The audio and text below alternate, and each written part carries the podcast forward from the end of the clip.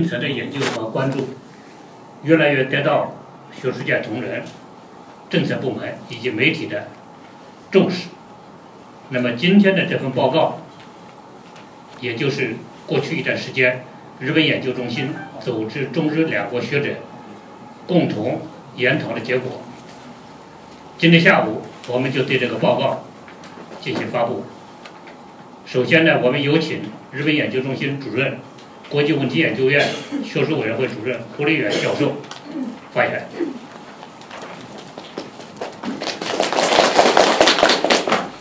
呃，那谢谢吴院长。呃，那么呃，首先我做一个非常简单的一个说明。呃，这个说明呢是，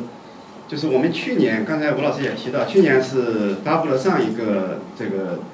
中日关系的现状与未来趋势。从多层面和中长期战略的视角，呃，来看这个中日关系的现状和未来趋势的这样一个战略性报告。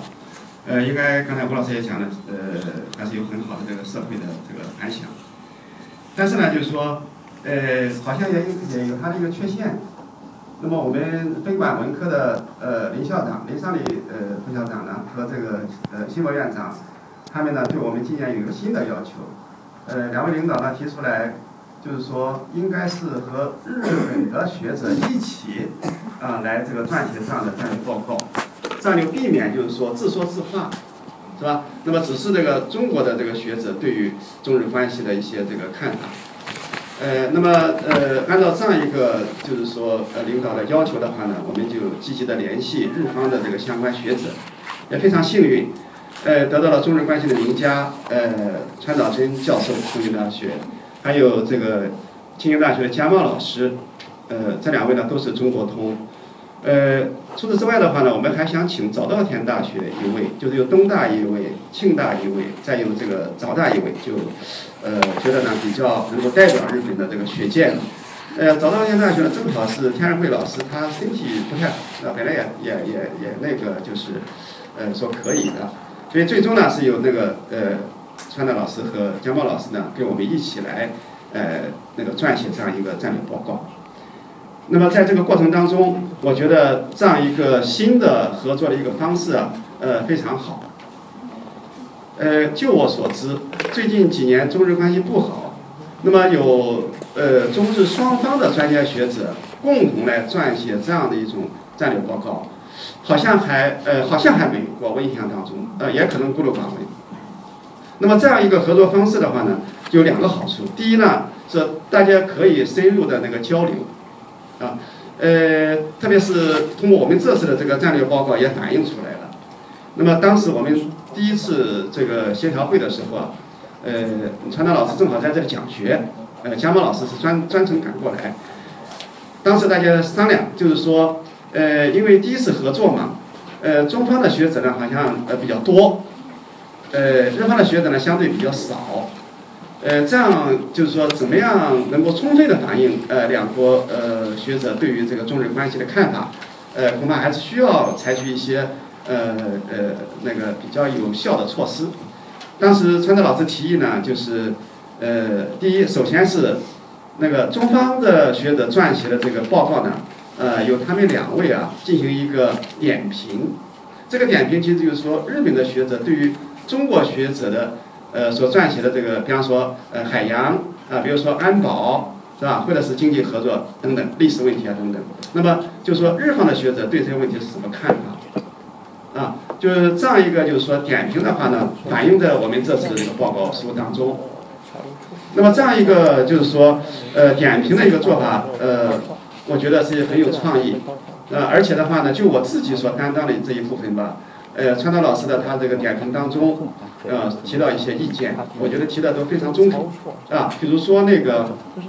我们研究日本呃中日关系啊，呃，可能过于对于那个日本国内的政治，呃，可能是这个看得太重，虽然我们也关注到，比方说国际政治结构的呃对它的影响，啊，比如美国的影响了，或者其他的一些那个就是相关性的一些这个因素的一些影响。但是呢，我们一到这个具体问题上呢，可能就是说，把日本国内的政治，比方说安倍他的一个安倍首相的他的一个能量，是吧？呃，可能看的就是过重，啊，就是还是有点击重击轻，啊，那个呃，还有比方澳大利亚这些年的他的一些参与的这个呃参与的这一个一个一个呃一个诉求等等。那么这些的话呢，我们在平时的研究当中，就是呃可能关注的不够，这种呢就对于这个中日关系对日本的看法的话呢，可能会有一些偏差。所以两位老师呢，他们的通过点评，我都是只只是那个点到为止了。呃，我觉得是非常好的一个，是我们呃能够更全面的，啊，更准确的认识和把握这个中日关系，呃，是一个非常好的一个一个一个一个呃做法。那么第二点的话呢，就是呃通过这样的一个合作的一个平台，双中日双方共同来撰写我们。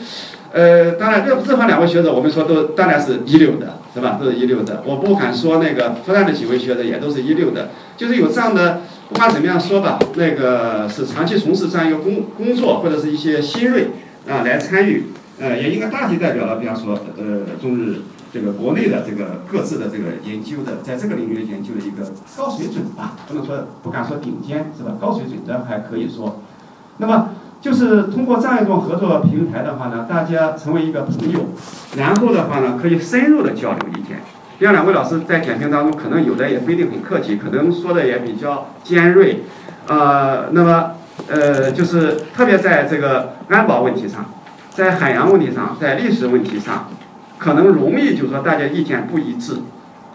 是吧？在点评的时候呢，可能有一些问题，呃，提的也也也比较尖锐。那么正因为这样一个有有这个尖锐性，那么大家激发这个讨论的这个热情，而且同时的话，作为朋友，是吧，在一起合作，作为朋友可以深入的交换意见，呃，不像一般的开研讨会，大家比较或者是比较客气，啊，或者是这个就是说呃吵架，是吧？呃，这种这种现象呢，过去我们也都经常呃遇到过。所以我觉得今今年的这样一个战略报告呢，是由我们林校长和呃吴院长他们的一个创意，希望能够和日方的学者共同来呃撰写这样一个中日关系的战略报告书的话呢，呃，我认为有以上两点啊，就是自我的一个体会两点这个好处啊。那么呃，第二点想给各位那个报告的呢，就是说，呃，去年就是二零一五年的话呢，中日关系是一个。非常重要的这一年，战后七十周年，那么有很多大事情，呃，有安倍首相的谈话，对吧？呃，我们中国呢也举行了战后呃呃抗日战争及反法西斯战争胜利七十周年的这个阅兵式，啊等等。那么另外呢，还有一个大家都非常关注的，就是说日本的新的这个安保法案也通过了，呃，这样就是说对于中日关系的这个深刻的这个这样一个就是说影响，恐怕去年的话呢。是有很多的这个重大的事件，呃，标志性的事件，啊，它也使我们看到中日关系确实是处在一个呃新的啊这样一个发展，进入了新的一个发展阶段呃，那么呃，就是说它的可探讨性，啊，它的这个探讨的一个意义也是非常的深远的，所以我们这个战略报告呢，从这个意义上来讲，应该说有它的特别的价值。那第三点的话呢，就是说。呃，当时和呃，就是中方的几位学者和呃，川岛老师和江峰老师讨论的时候呢，大家有一个一致的一个意见，就是我们还要从除了这个从现实问题出发之外，还有就从那个高层次啊，能够呃在理念方面，对吧？在这个就是说呃一些呃就是说怎么样站在更高的层次上来看待这个中日关系的未来的发展的趋势，这个呢也是大家的一个一个共识。那，最后一点的话呢，呃，就是希望这样的合作，呃，能够大家能够继续下去。大概我先做一个介绍的话呢，就有这么几点。呃，最后呃补充呃最后一点的话呢，是我们这个报告呢，因为相对比较匆忙，因为老师们都非常忙。呃，这个川岛老师的话呢，也从从华盛顿到东京，前天到了，晚上写，然后今天赶过来。然后明天还要到台北，两位老师都要到台北去，所以的话呢都是非常的繁忙。所以我们这个报告书的话呢，呃，也应该说还是那个狭语共存啊，也有也不是很完美。我们刚才商量的，就是说最终的话呢，我们每个撰写这个报告的老师呢，就是把自己撰写的部分呢缩减到两千字。我们这个报告最后是两万字，然后把它翻译成中文和英文，挂在我们研究院的这个网上。呃，那算一个最终的版本。呃，那么这个呢，就算一个初步的一个版本，今天提供给大家。啊，大概我想呃给各位汇报的就是呃以上这几点。呃，等一会儿呢，我在我自己担当的部分，呃，再呃给大家做一个简单的介绍，也希望给媒体和在座的各位呃老师和同学呢有一个互动。好，谢谢。好，谢谢胡林远教授的这个呃介绍和说明。那么接下来呢，我们请这个报告的相关的这个撰稿人，就他们呃承担的部分呢。做一个简要的介绍，因为书面材料都有了，所以呢，这个就不用太多的展开，时间比较有限，希望每一位的发言呢控制在这个十分钟以内。呃，首先我们请东京大学的川岛真教授，川岛教授。老师也是协调人。协调人。啊。呃，那个您先讲吧，川老师。我先讲啊，您先讲。好，哎，感谢这个院长，非常的荣幸，呃，在这里。呃，跟中方的学者一起讨论这个二零一五年的中美关系。呃，刚刚那个呃胡教授也说，呃，其实这种机会，呃，这个项目是很有意义的。呃，其实那个北京社科院也可以，还是那个北京还是这地方那个日本所也可以，他们也有做这种，呃，怎么说呢？就概括呃一年的日本的状况这种总结。但是这种呃项目里头，呃几乎没有那个机关的那个参与，呃，所以我们这种这也算是一种共同研究的很有意义的这个样本。呃，我本人呃也有写这个一篇文章，这个呃二零一五年的中间关系，呃呃这个第八页到第九页的部第九九页的部分。呃，其实那个呃，二零一五年是一个呃关键的呃关键的那个一年，呃，很多人那个重视这种所谓的历史问题。呃，一九四五年是这个第二世界第二次世界大战那个结束，还是那个一八九五年也是这个甲午战争结束，对，呃，所以这个二零一五是那二零一五是那个甲午的两甲的那那个。一百二十周年的那个一年，然后，呃，第二次世界世界大战那个七十周年，然后，呃，中际关系来系来说呢，呃，二十二零也不是一九一五年有那个对中国的二十一条要求，所以二十一二二十一条要求的一百周年等等，有很多历史一直在这个二零一五年这一上一个一年的那个上面，呃，安倍的话也有，呃，还是中国的九三的那种。呃，仪式也有，对，在世界有跟历史相关的那个呃项目，还是这个仪式也很多了。呃，对日本来说呢，呃，日方基本上这个怎么说呢？日本是那个加害者，对，日本是那个做坏事的国国家，所以这一年呢，没没有办法那个怎么说攻击别人，就是我们基本上防卫自己。但是呢，防卫当中如何表现自己是一个很有意义的事情，对，所以呃，安倍也是也是还是安倍的周边的幕僚们也是很用心的，用心的这个处理这个问题，呃，特别是安倍很重视像这个欧美国家，特别是美国里面的状况，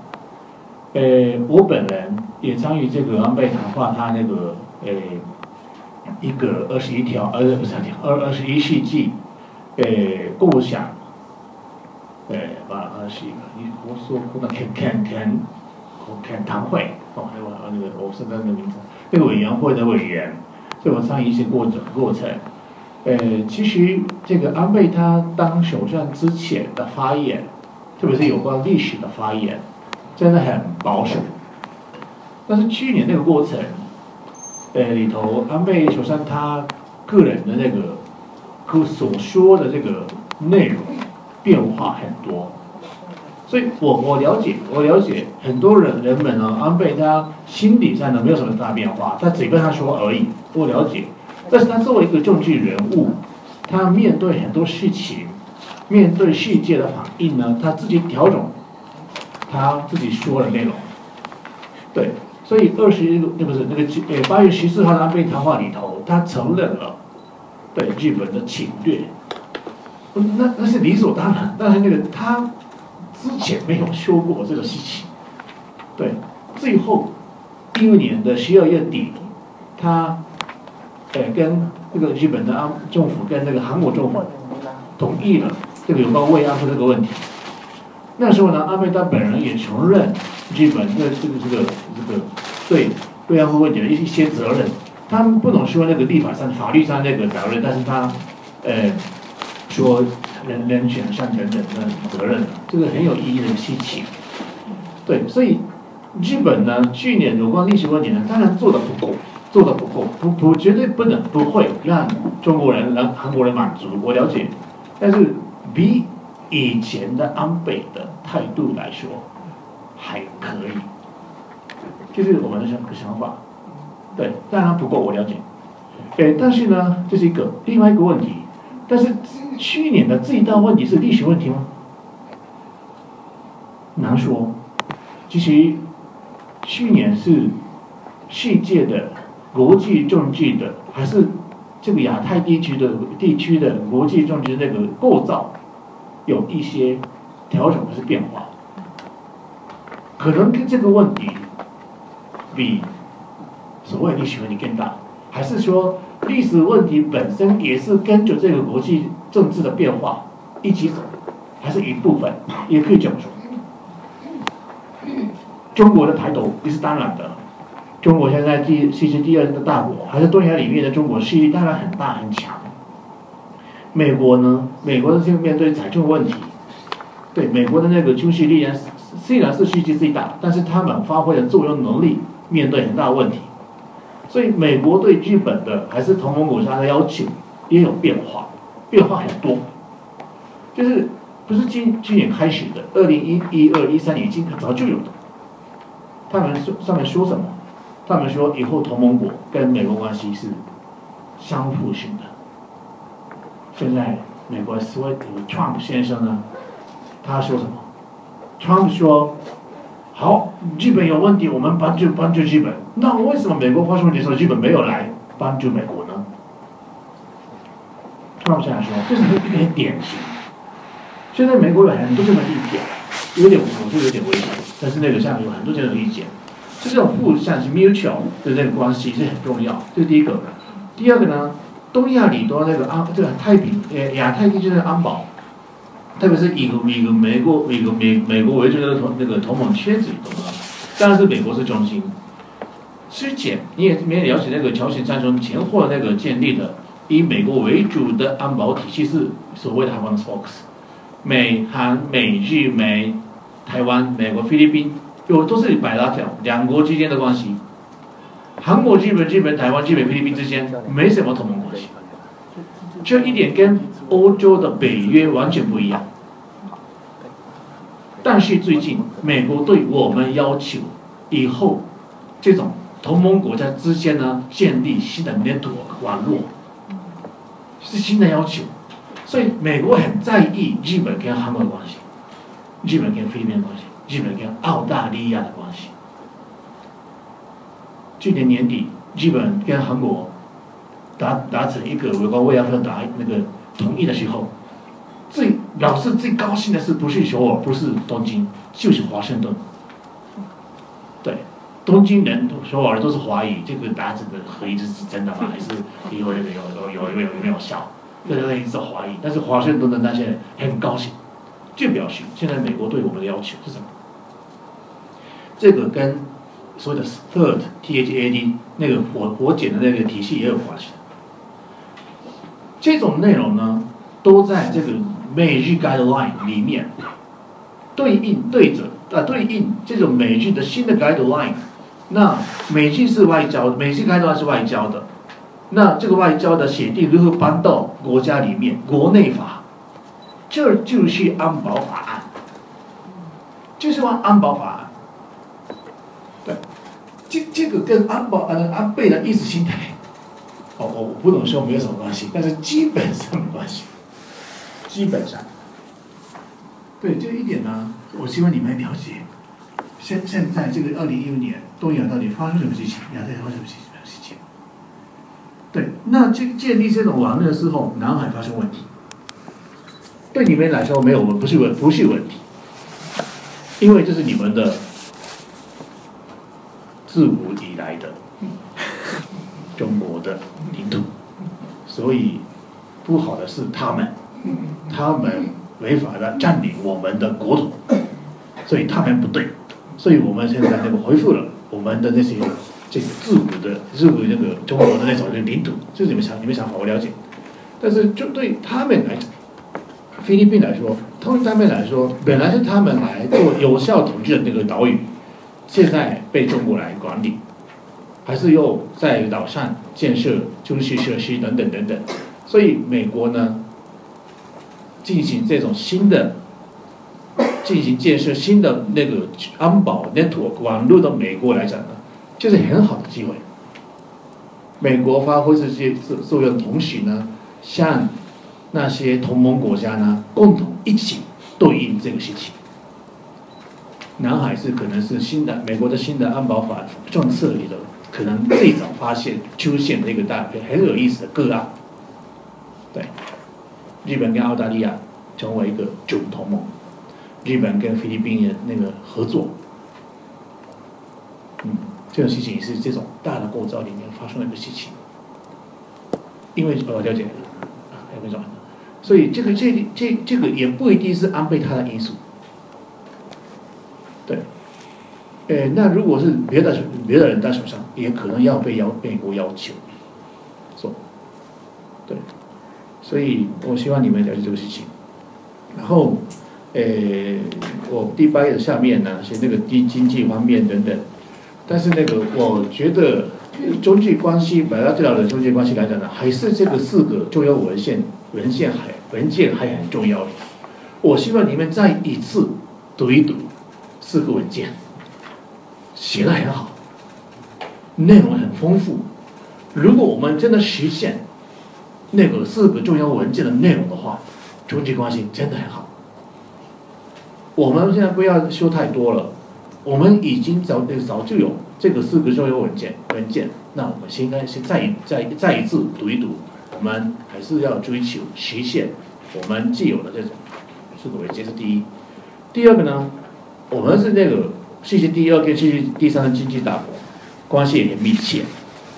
但是现在中国，中国的经济现在它还是在转型当中。当然，所以日本对中国投资减少，因为你们制造业现在那个面对大问题，现在可能你们的产业转移到第三。第三类的那个产业，那个保险业等等，所以基本制造业呢离开中国，现在都搬到东南亚去。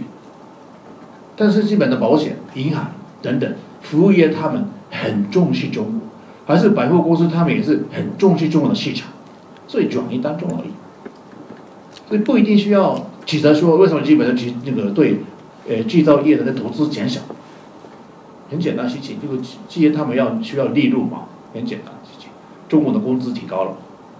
在中国开工厂不能赚钱，很简单，不一定需要华语中级性的因素，对这个很重要。还是呢，中级之间呢，我们的社会面对很多很多共同的问题，这也很重要。呃，日本这边人口开始减少了，减少了，高年龄化也那个所谓的 aging，也这个进行很很快的。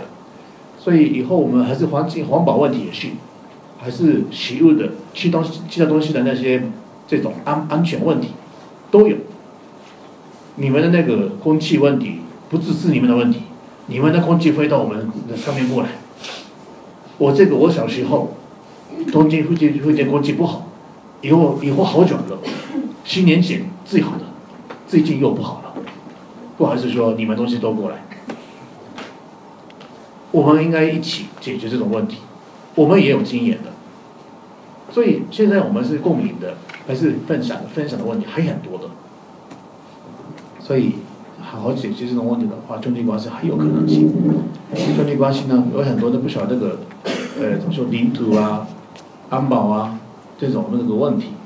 这些问题呢是难以解决，我们还是保持对话沟通。呃，避免发生很大的意外，还是误会误解。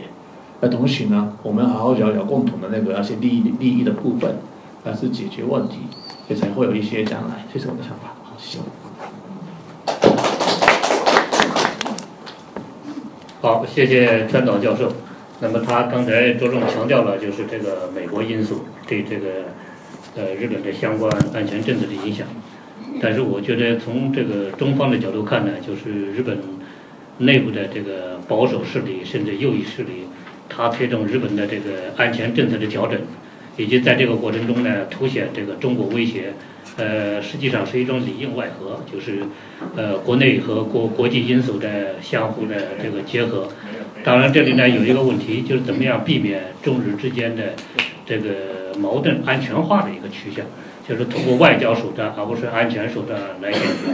好吧？这个接下来我们请清应大学的这个加茂教授，好，也是十分钟，请掌握好时间，好。